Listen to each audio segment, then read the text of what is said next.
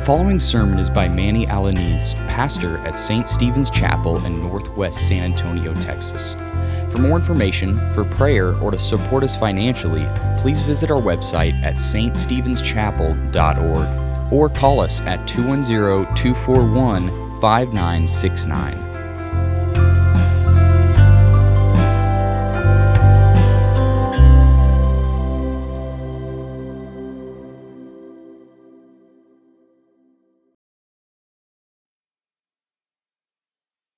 A little over three years ago, I faced a life-threatening incident, event, that involved a man who attacked me. Now, I've told this story before, so some of you are, are familiar with it. I, I'm going to get into just a little bit more detail for reasons of this passage. I was at the university, the Baptist University, where I taught at, and I was returning from lunch on my way back to the university. As I was driving, an S U V vehicle blew the stop sign, just blew through it, and almost ran right into me. I, I took evasive action to avoid it and, and, and ended up avoiding it, and it, t- it just went past me. And as I'm driving, trying to gain control of the vehicle, I could see through the rearview mirror that he kept going and almost crashed into some other cars down the road behind me. So I got back on the road, and I kept driving to the university, and I I was going to the street where I was t- supposed to turn at to get to the university, and I noticed in my mirror that that same vehicle was heading my way at a very high rate of speed. It was coming, at least, in my direction. So I, I continued my turn, and I went to the university, and I started going into, pulling into the driveway, to, into the parking lot, and I noticed that vehicle making a turn at the street corner, coming my way at a very accelerated speed. I got into the driveway parking lot, and I realized that this guy's coming after me. I cannot go park in front of the university. That's where all the students are at. So I just pulled over, sitting there hoping this guy was just going to keep going and maybe lost me if he was indeed trying to find me. Well, guess what? As I was waiting, I heard a screeching sound, and and I saw that S U V screeching to a halt, it, halt as it was trying to turn into the driveway where I was at, and he did. He made the turn, and he pulled right behind me. So I exited his, the vehicle. I got chastised by my son, who's a police officer, for doing that. But, I mean, perhaps he was going to apologize to me for almost killing me. Or perhaps there was a misunderstanding. There's just no telling. It was instinctive of me to do that anyway because I was a cop. I used to I mean, engage with stuff like that. So I get out, and he gets out. He gets out of his vehicle, and he goes, he turns around, and he, get, and he, and he gets up from within the vehicle. He grabs something. And then he turns around and starts coming toward me. And as he was coming toward me, I noticed he was carrying something like this. And as he got closer to me, it appeared to be, a, could be a weapon here. So he comes right up to me, and he, t- and he comes up, and it was a hatchet. It was a hatchet. It's uh, smaller than an axe. A hatchet yay, yay big, but he was carrying it by the face. But when he gets to me, he pulls down on it, and he puts it in my face, and he started to scream and yell and tell me all this stuff, and I did not understand anything he was talking about. Nothing. And then he shows me this note. He puts it in my face. I can't read it. When I saw it, it made no sense. It was just a bunch of scribbly lines.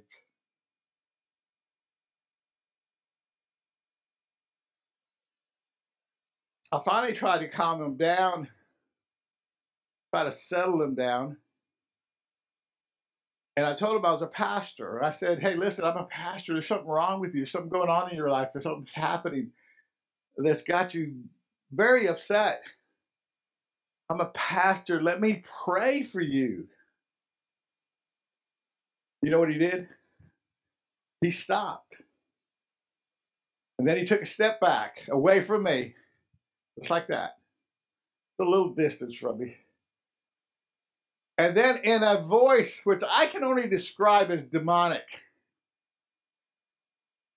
he said, kneel before me and pray to me, and I will kill you while you're praying. And I tell you, at that time, I'm looking for an avenue of escape here. And I'm thinking, if I try to run, my trick me might give out on me. And I'm not going to be able to outrun this guy. Young guy, look, kind of athletic looking. And he had an, a hatchet. He could probably just throw it at me. So I'm looking for an out. And then he continues screaming at me. And this time I could understand him. Before I couldn't understand anything he was saying. This time I could hear him and understand what he was saying. He says, "You don't believe I'll do it, do you? You don't believe I'll kill you, do you?" He turns to my truck. He walks toward it with a hatchet and he starts slashing and gouging big old marks into my truck. He hits the glass and he can't break it, and he gets even madder and just cuts it up. And so he finally stops and turns around to come back toward me. And he's not far away from me. He's from here to the piano. And he starts coming back at me. And at that time, a vehicle pulls into another vehicle out of the blue, pulls into the driveway. And he turns to the vehicle and sees it pull it in, and he starts walking toward it. So being the sharp guy I am, I jumped into my truck, and I jumped the curbs and everything. I went into a A field, a vacant lot, and kept driving into it, trying to hide from this nut.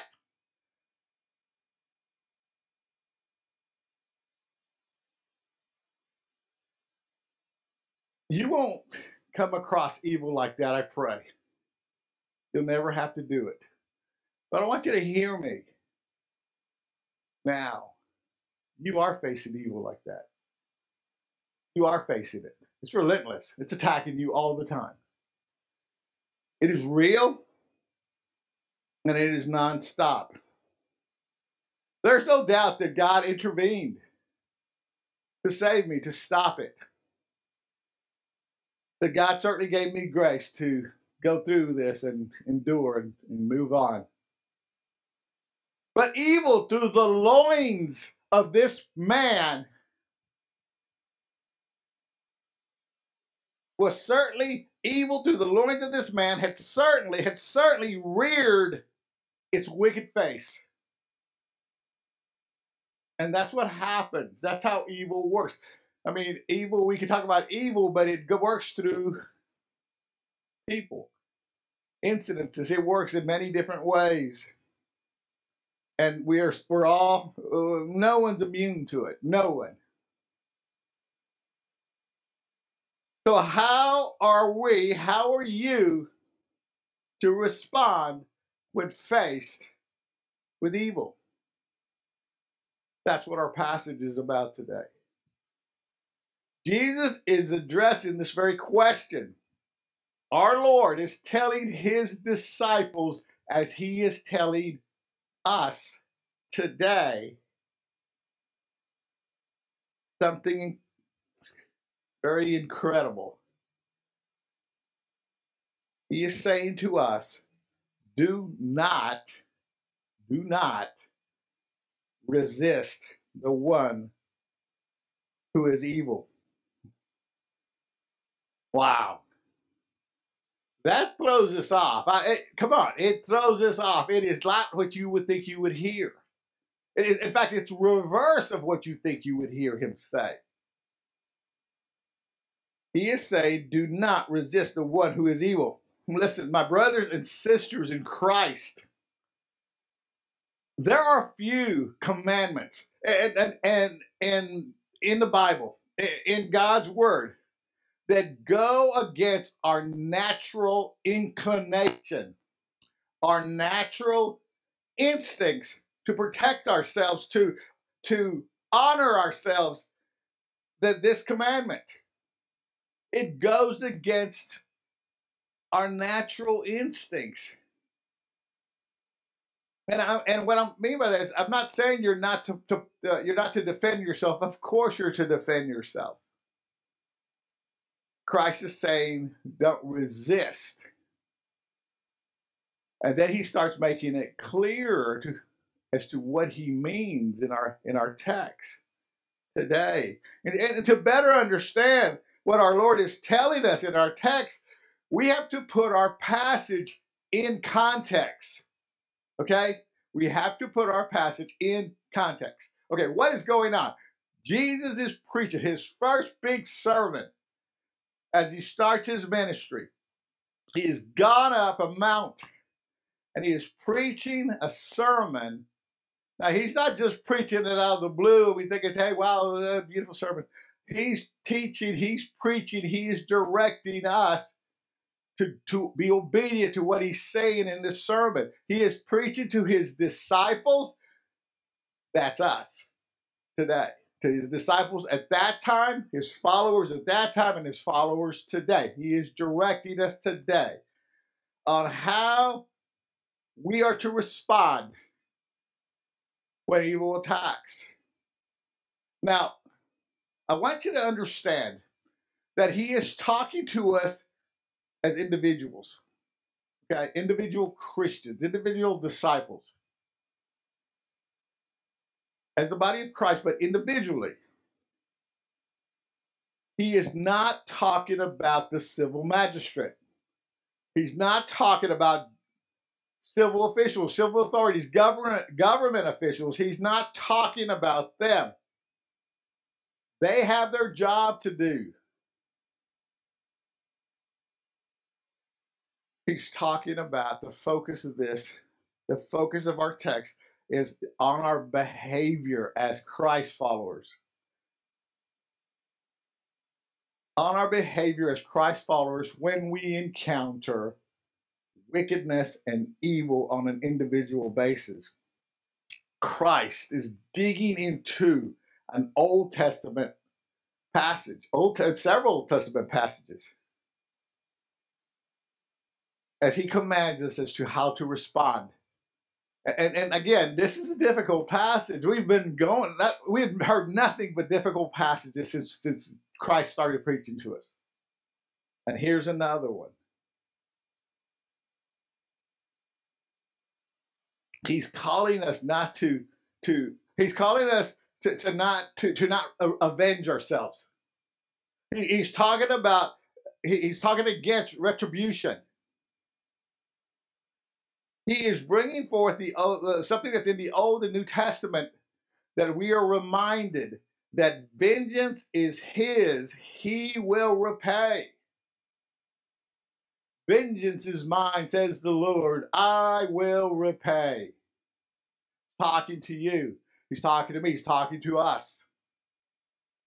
That's pretty powerful language when the Almighty himself says, I will, I will avenge you. I will avenge you and those who are against you. That's pretty powerful. That's more powerful than you could do, anything you, we could do. And that is what the Lord is promising us. Promising us against anyone who might harm us. So make no mistake. We, when we are in Christ, we are not to resist evil with evil. Instead, we are to allow evil to run its course and not, and don't allow evil to be inflamed by evil.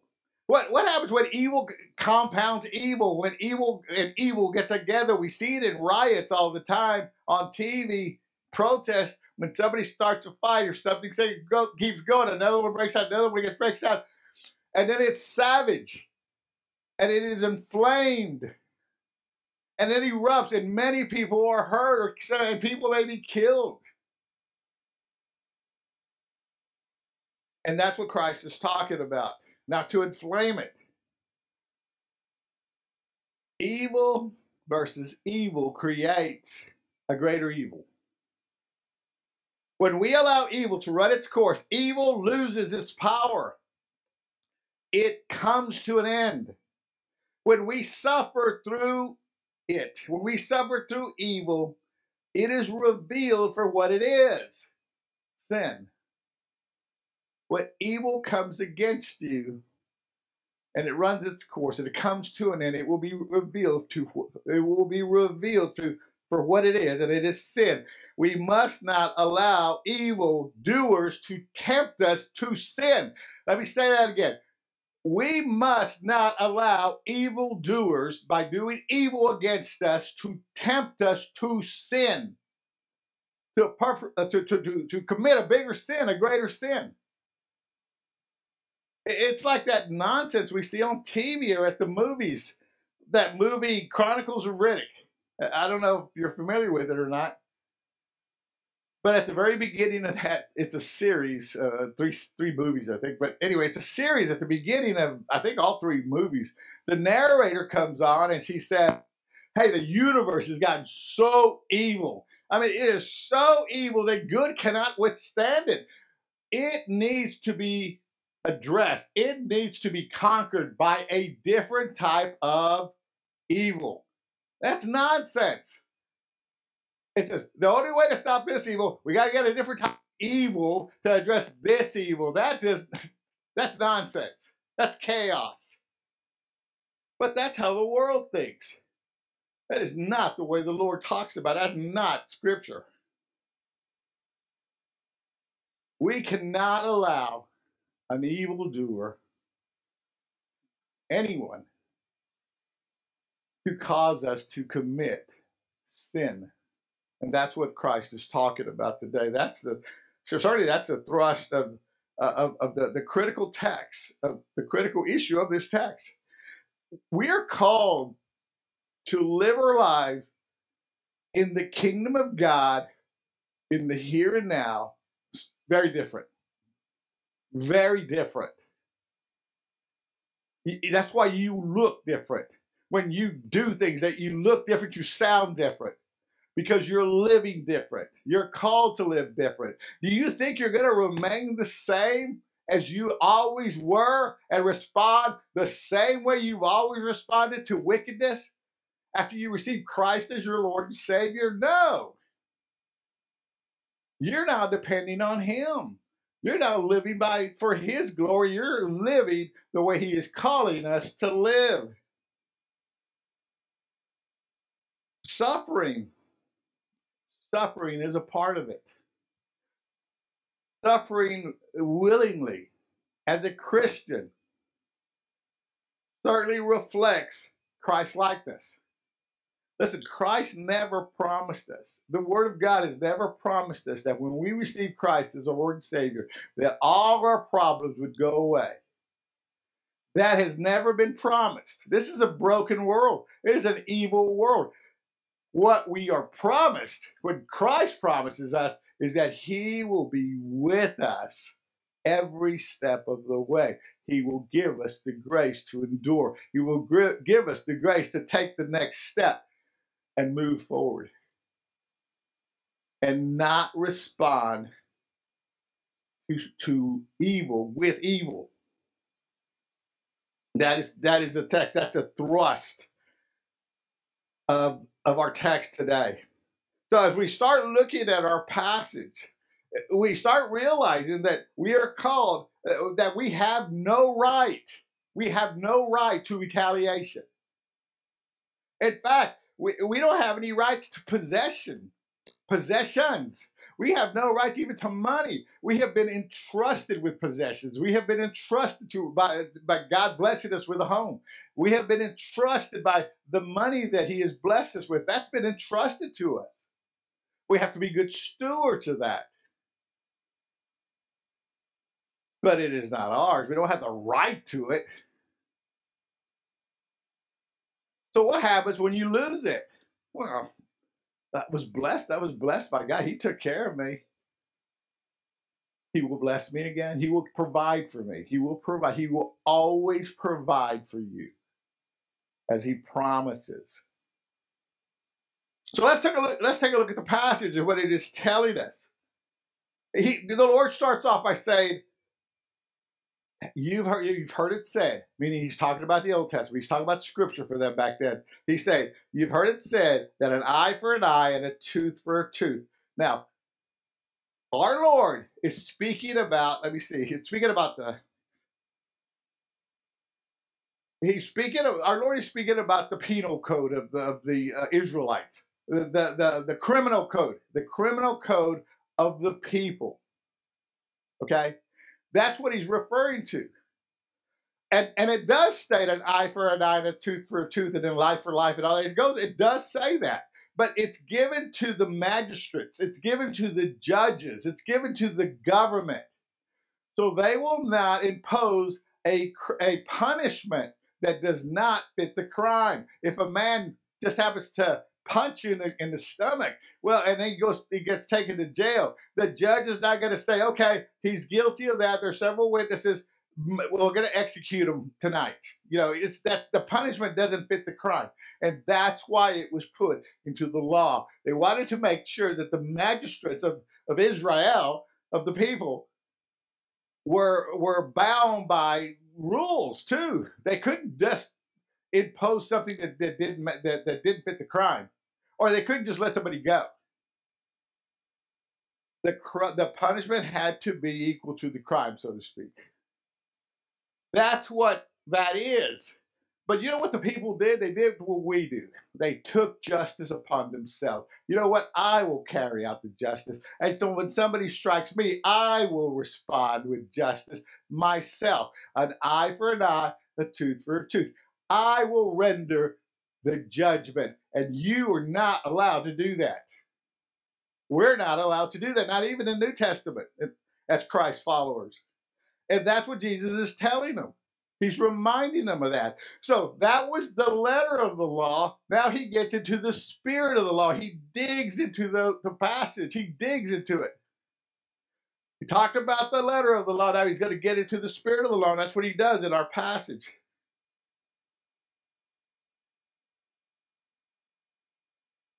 When he talks about an eye for an eye and a tooth for a tooth, then he goes into the next verse. He states, if anyone slaps you on the right cheek, turn the other one also. If somebody strikes you on the right cheek, right cheek, turn the other one also. Well, there he is clearly talking about being insulted. How do we know that? How do we know it's talking about being insulted? Well, because for anyone to, most people are right-handed. I'm going to have to turn around to do this, okay? Most people are right-handed. We just say there's some left-handed. Okay, right-handed. Okay, if you're going to strike somebody, you're going to strike them like that. That means you're going to hit their left cheek. Bang, or punch, or whatever. Okay, but he said when somebody strikes you on the right cheek, maybe Jesus has got this mixed up. No, he doesn't. What happens is that they're using their backhand. They're using the back of their hand. They're going like this. But when they do that, they hit our right cheek. That is done as an insult. That is done to insult you. That is done to attack your honor, to belittle you. And what does Jesus tell us to do? Turn the other one. Turn the other cheek. Let them.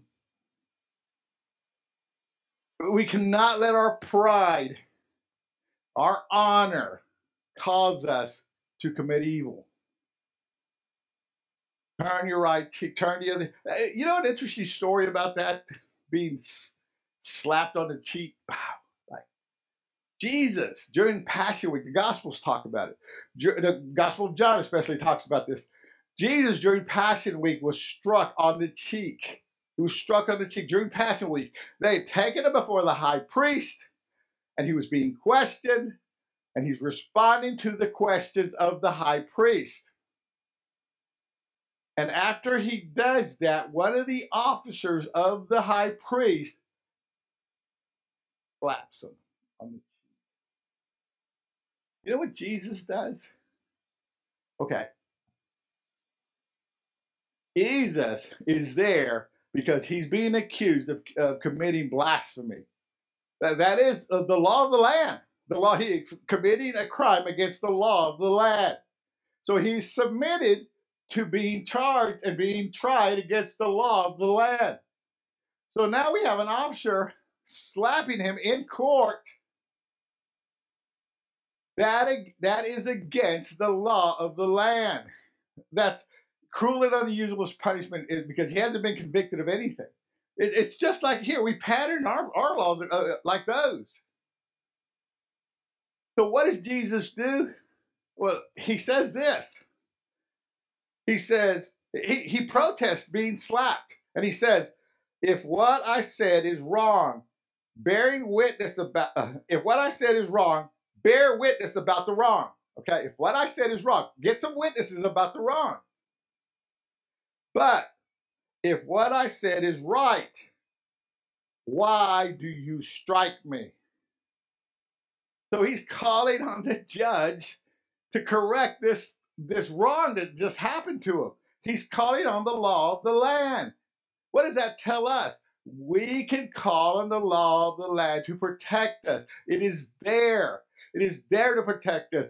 God has ordained, even in other countries, even with, with dictators, some type of order. But like here, I mean, the law of the land, if somebody hurts you physically and they get arrested, you're not going to go and say, hey, let them go, let them go. I don't want to put it. No, no, let the law do what it's supposed to do. That is God ordained. And if you're called to testify against them, go tell the truth. Tell them what happened. Let the law handle what it's supposed to do. That is what God has placed here. He's, it's God ordained. You're calling on the law of the land, and, and God has made it this way, because if, if we didn't have this, what will we what will we have today? What will we have all over the world? Chaos. Chaos. We'd have to hunker down, get in our bunkers with our shotguns and rifles and just protect ourselves. That's not the way it is to be. It's bad enough the way it is now anyway. That's what Jesus does. Jesus calls on the law of the land. He calls on the high priest. And he, and, he, and, he, and he invokes his rights as a witness uh, to testify, to not be beat up because they're not hearing what they want to hear.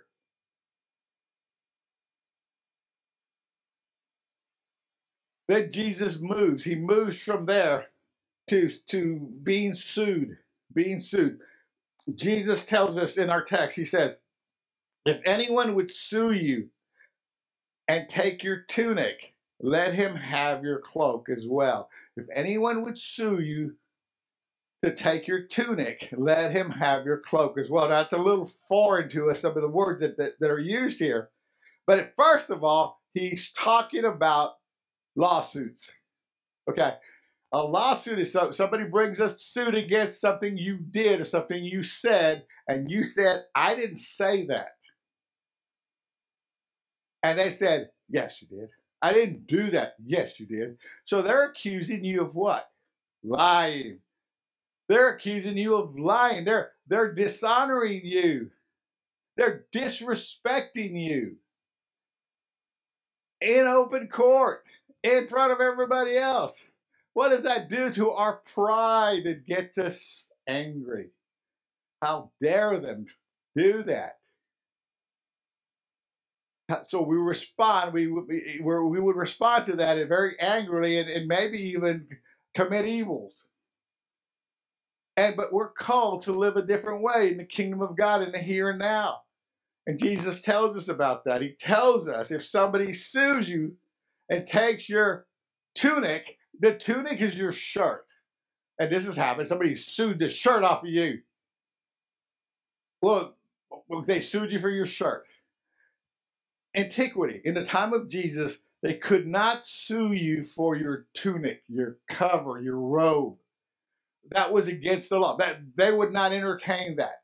You could not be sued for your cloak. They could sue you for your shirt, but not your covering. And, and because the covering was a very important piece of clothing back then. People lived outside sometimes, and they used their covering to cover up at night. And, and fall asleep to, to not be cold and freeze or whatever. So that was not permitted. And what is Jesus telling us to do? If somebody wants to sue the shirt off of you, give them your cloak. Give them your, your, your jacket as well. Give it to them. Now, Jesus has used hyperbole before. He has used exaggerations before, okay? And some of this is exaggerated a little to prove his point, to make sure you're understanding what he's saying. Remember what he said, hey, if your right eye causes you to lust at a woman, do what with that eye? What, what to do what with that eye? Your eye would pluck it out, gouge it out, throw it away. That way you won't lust. Better to enter heaven with one eye than enter the fires of hell. Okay. Here he's telling us, hey, they're going to shoot the shirt off of you, and you're all upset because your honor is being disrespected. Give them your, give them your cloak as well. Give them your jacket as well. That's sending them. That's certainly sending a message to us as to vengeance, as to pride. And now we now uh, here we're trying to get the point. We're trying to understand what Jesus is telling us. He's not telling us to give everything away and walk around naked. No, he's not. But he's making a point about our pridefulness, our arrogance, and stuff that's meaningless that people are accusing you of.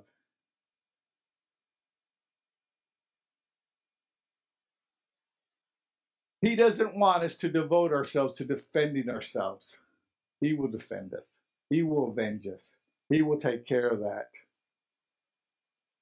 Again, Jesus is using uh, this illustration to prove his point about lawsuits are being falsely accused. And then what does he do next? He goes into uh, um, going the, the extra mile. Going the extra mile. The second mile. And he uses that as an example. He calls us, Christ calls us to go the extra mile. Uh, and, and not be insulted by it, he just willfully do it. Somebody asks for help, go the extra mile. If somebody wants you to do this, go the extra mile. But listen to this. Now, this, this is what's going on, okay? To the people that were reading this or hearing this, the, the Roman government, the, the Romans, had a law that said that a Roman soldier could commandeer anybody, commandeer Don, Don, commandeer Don, to, to take my equipment and my guns and my ammo and carry it for me a thousand paces. That was the law. You had to do it. And when you, Don finishes, I get somebody else to carry another thousand paces. Now, guess what I was doing? Guess what we're doing? We're carrying the equipment that this Roman soldier uses to oppress us.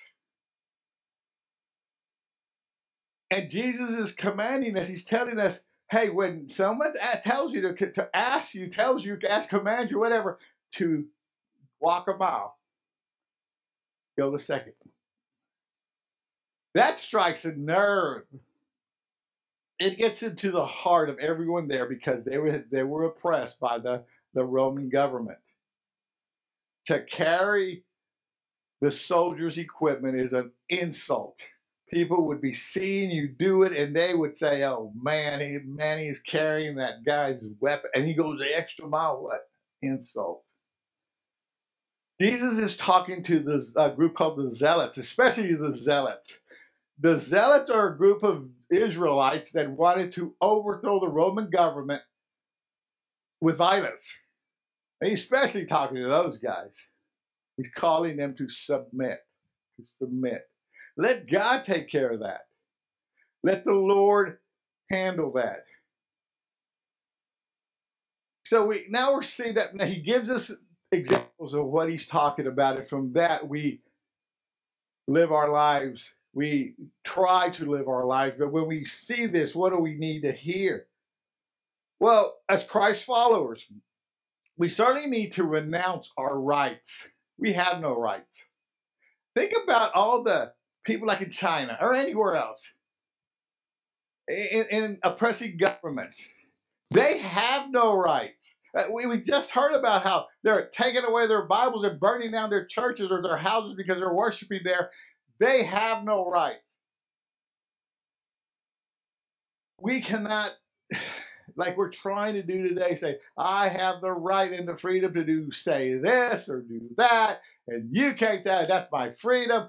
That is uh, certainly the the country, uh, this country especially, it's a wonderful country that affords us an opportunity to, to have those type of freedoms. But you don't have it. You were entrusted with these things by God. God has entrusted you to take care of them, to To, to care for them, to be good stewards of them. This, this, this passage is, a, is another difficult passage. We can only submit to doing what Christ is calling you and I to do by his grace. We need his grace to overcome the oppression, to overcome the evil that will oppress us and not let it to defeat us. By letting it, by letting it run its course and go and become powerless against us. It, it's powerless against us. Oh, we give it power. I want to finish the story of this man with the hatchet real quick. I want to tell you how it ends. When I was being attacked, there was three guys uh, on the third floor of the building, uh, the university. There were three guys, uh, two guys on the third floor of the building that were looking down. And then they realized, I found this out later, they realized that they couldn't get to me to help me in time. You know what they did? Call nine one one? I don't know. They prayed. They gathered, they locked hands, and they started praying for me, for my safety.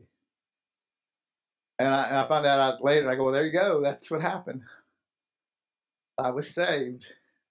Your prayers were answered by the Almighty himself. He watched over me. But here's, a, here's another interesting twist to this. I told that story to the students in my Doctor of Ministry class in Waco. I, I told them about what happened. And they were like, like, man, they were like, golly, you're lucky. Or, you know, yeah, I'm glad that you're here, man. God, praise God. And then I said, you know, it's a good thing. Good thing I quit carrying my gun several years ago, because I would always have a gun on my ankle. When I was working, I had two guns. Every time you saw me, I at least had one gun. I had two most of the time, but I had one. Every time you saw me, I don't care where I was at. If I was at the gym, I'd had a gun in my back, a little fanny pack.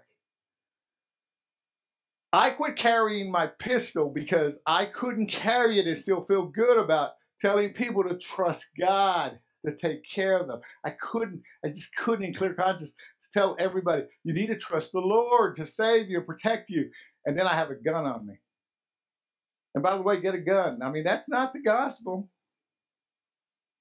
So I quit carrying it several years before. And I told them that. You know what they did? They go, yes, they just jumped up and they were praising God. They were praising God because I said I quit carrying my gun. And I'm, I, just, I was a little confused. I said, well, like, well, I don't understand. I, I know you're happy I didn't get hurt, but why are you praising God like I quit carrying my gun? And one guy stood up and led the group in, in response. He's just one guy. His name was Ebenezer. Now, I want to tell you what that name means. He's from Nigeria. He's a godly man. His name is Ebenezer. His, that Ebenezer, that name means a a, a, mor, a mortarium, a, a, mor, a remembrance of divine assistance. A remembrance Or a commemorance is a better word, a commemorance of divine assist, assistance. That's what his name means. His name is Ebenezer. And it was him that told me this. He said, we're happy and we're rejoicing because a bullet does not forgive. That's what he said. Isn't that amazing? I had never thought about that. He says, a bullet does not forgive. I was stunned. I go, wow, powerful. Why? Because that young man who tried to kill me spent a year in, in jail, and he was he was assessed seven years probation. But he has an opportunity to repent and receive Christ as his Savior and live forever in the kingdom of God. You cannot make this stuff up. It is real. He is real. When he calls us to be obedient to his word and we read it and we think it's nonsense, it is not nonsense. That is the time for you to get on your knees and ask the Lord to give you clearance, to, to, to give you a better understanding of what it's saying to you and how you are to live your life. And he's telling us not to respond with to, to not to respond to evil with evil. Our natural tendency is to to to attack the guy or to do something different. And he says, let him avenge. That is what you as a Christian are called to do, to live your life in that manner. You're not to perpetrate a bigger crime or a, big, or a greater sin. And you're not to allow yourself to be used as a sin, a bigger sin. You are to allow to do, to, to, uh, you're allowed to let the Lord take vengeance to protect you and to let the criminal process take its course, criminal or, or civil. If you're not in Christ right now,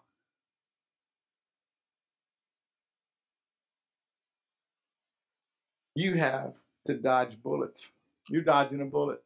If you're not in Christ, you're dodging a bullet, like that young man.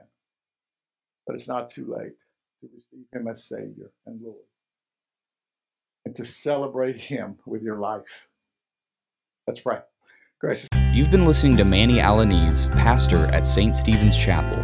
For more information about our church, visit our website at st stephens chapel dot org or call us at two one zero, two four one, five nine six nine. Please join us prayerfully and financially as we seek to glorify God by preaching His Word and spreading the gospel of grace in boldness and selflessness.